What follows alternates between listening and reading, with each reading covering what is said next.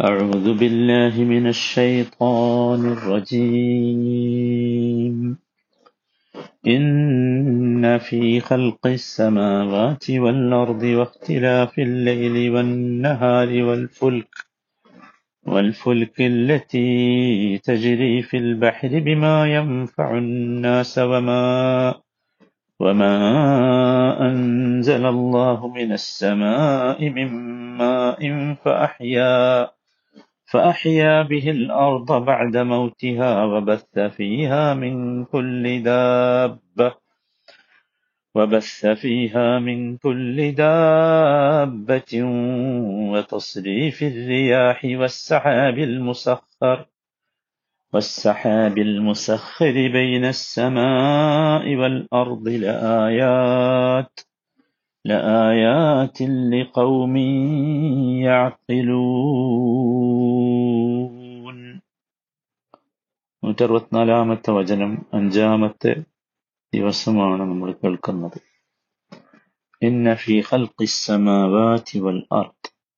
തീർച്ചയായും ആകാശഭൂമികളുടെ സൃഷ്ടിപ്പിലും രാപ്പകലുകളുടെ മാറ്റത്തിലും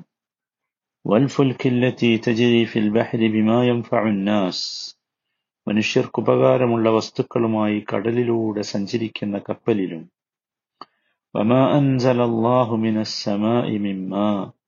ആകാശത്ത് നിന്ന് അള്ളാഹു മഴ ചൊരിഞ്ഞ് തന്നിട്ട് ഫഅഹ്യാ ബിഹിൽ അർദ ബഅദ മൗതിഹാ നിർജീവാവസ്ഥയ്ക്ക് ശേഷം ഭൂമിക്ക് അത് മുഖേന ജീവൻ നൽകിയതിലും വബസ്സ ഫീഹാ മിൻ കുല്ലി ദാബ്ബ. ഭൂമിയിൽ എല്ലാത്തരം ജന്തുവർഗങ്ങളെയും വ്യാപിപ്പിച്ചതിലും കാറ്റുകളുടെ ഗതിക്രമത്തിലും വസ്സഹാബിൽ المسخر ബൈന السماء والأرض. അർദ് ആകാശഭൂമികൾക്കിടയിലൂടെ നിയന്ത്രിച്ച് നയിക്കപ്പെടുന്ന മേഘത്തിലും ചിന്തിക്കുന്ന ജനങ്ങൾക്ക് പല ദൃഷ്ടാന്തങ്ങളും ഉണ്ട്. നമ്മൾ സമാവാത്തിനെ കുറിച്ചാണ് കഴിഞ്ഞ ക്ലാസ്സിൽ സംസാരിച്ചത്.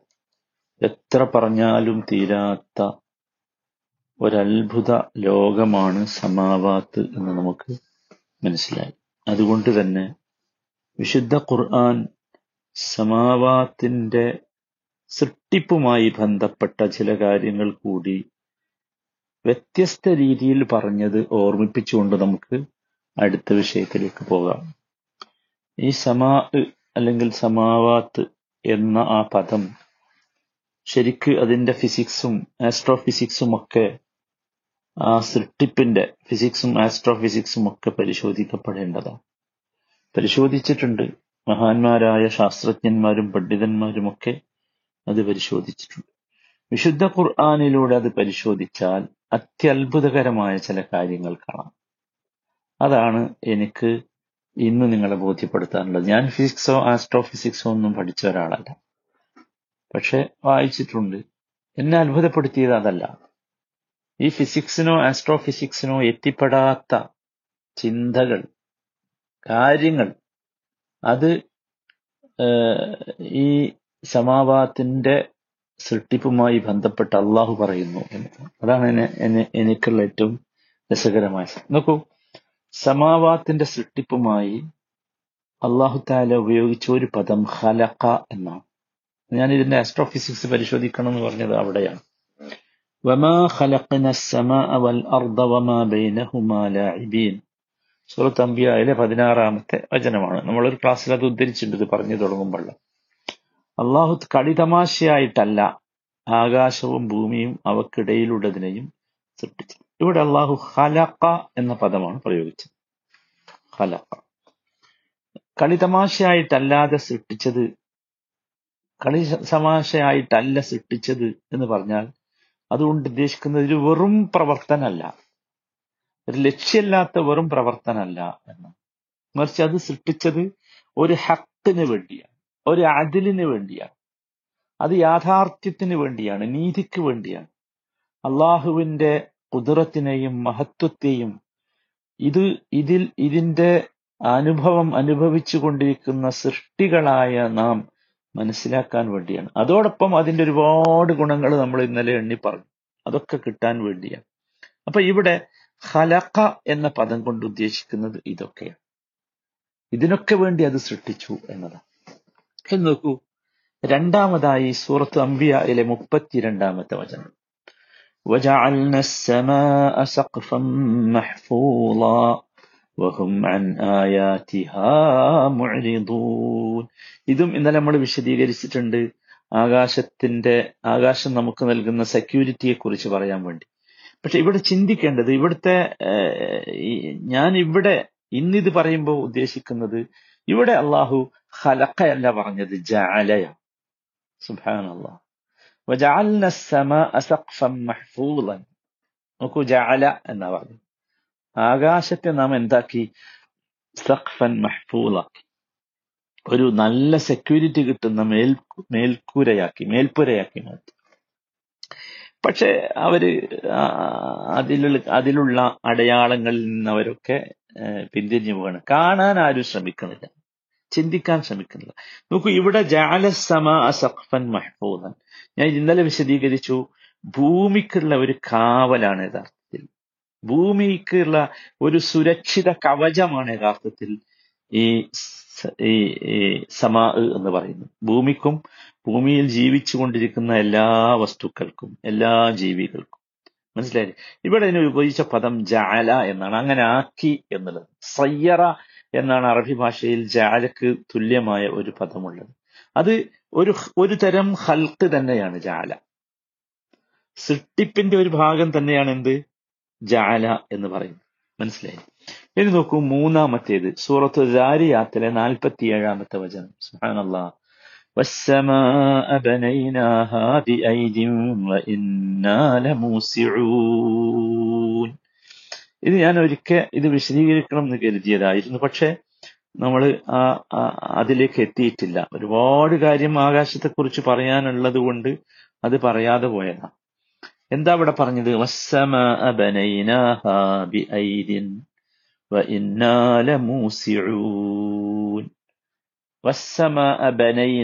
നോക്കൂ അല്ല ജാലി അല്ല പുതിയൊരു പദമാണ്. ബന. ആകാശമാകട്ടെ നാം അതിനെ നിർമ്മിച്ചിരിക്കുന്നു ബി ഐദിൻ ശക്തി കൊണ്ട്. മാത്രല്ല ഇന്നാല മൂസിഊൻ തീർച്ചയായും നാം അതിനെ വികസിപ്പിച്ചെടുക്കുന്നവനുമാകുന്നു. സുഹാനല്ലാ അത്യത്ഭുതമായ ഒരു കാര്യമാണ് ഇത്. ഈ ആകാശത്തിന്റെ വികസനം എന്ന് പറയുന്നത്. അതിങ്ങനെ വികസിച്ചുകൊണ്ടിരിക്കുകയാണ് ആകാശം. എന്താണ് ആകാശം എന്ന് പറയാൻ നമുക്ക് കഴിയാത്തത് കൊണ്ടാണ് യഥാർത്ഥത്തിൽ ഇത് അത്ര മനസ്സിലാകാത്തത്. പിന്നെ നമ്മൾ നേരത്തെ പറഞ്ഞു എന്ത്? ആകാശഭൂമികളുടെ സൃഷ്ടിപ്പ് എന്നത് അള്ളാഹു ആരെയെങ്കിലും സാക്ഷി നിർത്തി സൃഷ്ടിച്ചതല്ല. അപ്പൊ അതുകൊണ്ട് അങ്ങനെയാണ്. ഇവിടെ നോക്കൂ ബന എന്ന പദമാണ് ഉപയോഗിച്ചത്. നമുക്കറിയാം വീടൊക്കെ ഉണ്ടാകണ ഉണ്ടാക്കുന്നതിന് ബന എന്ന് പറയും. മനസ്സിലായില്ലേ? ശരിക്ക് ഹലക്കയുടെയോ ജാലയുടെയോ ഒരു ഒരു പര്യായപദമല്ല യഥാർത്ഥത്തിൽ ബന എന്ന്. മറിച്ച് അത് വേറൊന്നാണ്. വേറൊന്നാണ്. അത് ശരിക്കും നമുക്ക് മനസ്സിലാകണമെങ്കിൽ ഒരു ആസ്ട്രോളജിക്കലും അതുപോലെ സ്പേസ് മെറ്ററോളജിയൊക്കെ ആയിട്ട് ബന്ധപ്പെട്ട് ചില കാര്യങ്ങൾ മനസ്സിലാക്കിയാൽ ഈ ഭന മനസ്സിലാവും. ഞാൻ അതുകൊണ്ടാണ് ആദ്യം തന്നെ പറഞ്ഞത് ഇതിന്റെ ആസ്ട്രോഫിസിക്സ് ആണ് നമ്മൾ അറിയുക നോക്കൂ ഇവിടെ ആകാശം എന്ന് പറയുന്ന സാധനം ഞാൻ ഇന്നലെ വിശദീകരിച്ചു. നമ്മൾ നോക്കിയാൽ കാണുന്ന ആകാശം അത് ഏറ്റവും അടിയിലുള്ള ആകാശമാണ്. ഏഴ് ആകാശങ്ങളുണ്ട് എന്ന് പറഞ്ഞല്ലോ. അത് ഇതൊക്കെ അള്ളാഹുവിന്റെ അള്ളാഹു നൽകിയ ഇൽമാട്ടോ അല്ലാതെ വേറൊരു ഇൽമല്ല.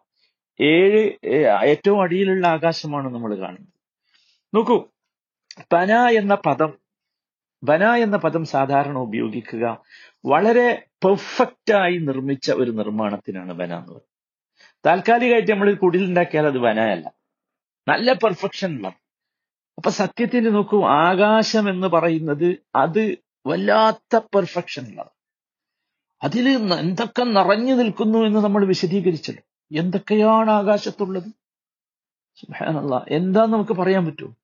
ആകാശം എന്താണ് എന്ന് ഈ ക്ലാസിന്റെ ആദ്യത്തിൽ ഞാൻ പറഞ്ഞിരുന്നു. എന്താണ് ആകാശത്തിൽ ഉള്ളത് എന്ന്. നോക്കൂ. അതാണ് ഇതിന്റെ പെർഫെക്ഷൻ എന്തൊക്കെയിലുള്ളത് നോക്കൂ. എല്ലാം ഗോളങ്ങൾ ഗ്രഹങ്ങൾ ഉപഗ്രഹങ്ങൾ നക്ഷത്രങ്ങൾ ധൂമകേതുക്കൾ ഗാലക്സികൾ താരാഗണങ്ങൾ തമോഗർത്തങ്ങൾ. ഇങ്ങനെ തുടങ്ങി നോക്കൂ. പലതരത്തിലുള്ള എനർജിയുടെയും സോഴ്സ് ഉണ്ട് ആകാശത്തിൽ.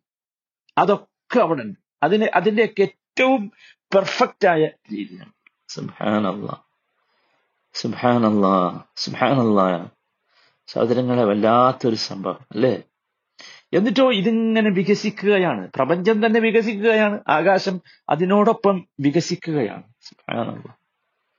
സഹോദരന്മാരെ എന്തൊരു വല്ലാത്ത ഒരു സംഗതിയാണ്. നോക്കൂ നമ്മുടെ കൈകളിലുള്ള ഏതെങ്കിലും തിയറികൾക്ക് ഏതെങ്കിലും രീതിയിൽ കണ്ടുപിടിക്കാനോ മറുപടി പറയാനോ സാധിക്കാത്ത വണ്ണമുള്ള സുഹൃത്ത് അമ്പിയയിലെ വചനം നമ്മൾ ഇന്നലെ പറഞ്ഞില്ലേ യൗമനത്വി السماء كطي السجل للكتب كما بدأنا أول خلقا نعيده وعدا علينا إنا كنا فاعلين സുബാനുള്ള ആകാശത്തെക്കുറിച്ച് പറയുമ്പോൾ അതിമനോഹരമായ ഒരു പദമാണ് യഥാർത്ഥത്തിൽ ഒരു അതിമനോഹരമായ ഒരു ആശയമാണ് യഥാർത്ഥത്തിൽ. അത് ഭയങ്കര അത്ഭുതകരമായ ഒരു സംഗതിയാണ്.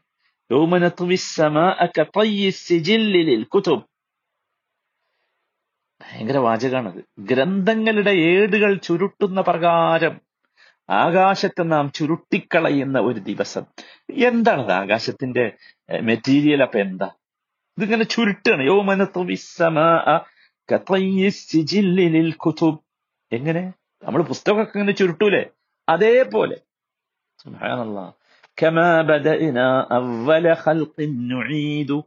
ആദ്യമായി സൃഷ്ടി ആരംഭിച്ചതുപോലെ തന്നെ നാം വഅദൻ ആവർത്തിക്കും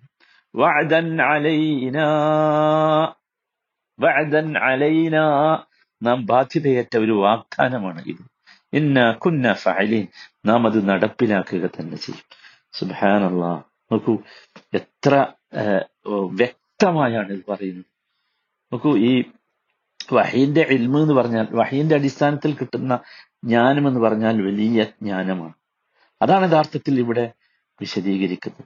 സുഹാനുള്ള ഈ മൂന്ന് കാര്യങ്ങൾ നമ്മൾ ശ്രദ്ധിക്കുക. കുറച്ചുകൂടി വിശദീകരിക്കാണ്ട് ഇൻഷാ അള്ളാ നമുക്ക് നാളെ പറയാം. അള്ളാഹു സുബാൻ തല നോക്കൂ ഇത് ഓരോന്നും.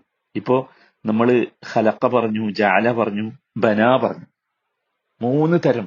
ഈ ഇത് ഇത് ഇത് പഠിക്കുന്ന സയൻസിന്റെ ആളുകൾ വളരെ കൃത്യമായിട്ട് ഇത് മനസ്സിലാക്കണം. എന്താണ് ഖുർആൻ? അള്ളാഹു ഇത് നിർമ്മിച്ചതിൽ അള്ളാഹു ഉദ്ദേശിച്ച പ്രയോഗങ്ങൾ ആ പ്രയോഗങ്ങളിലുള്ള ആശയം അതിന്റെ ഖനം ഗാംഭീര്യം ഇത് നീ ഇവിടെ അവസാനിക്കണില്ല.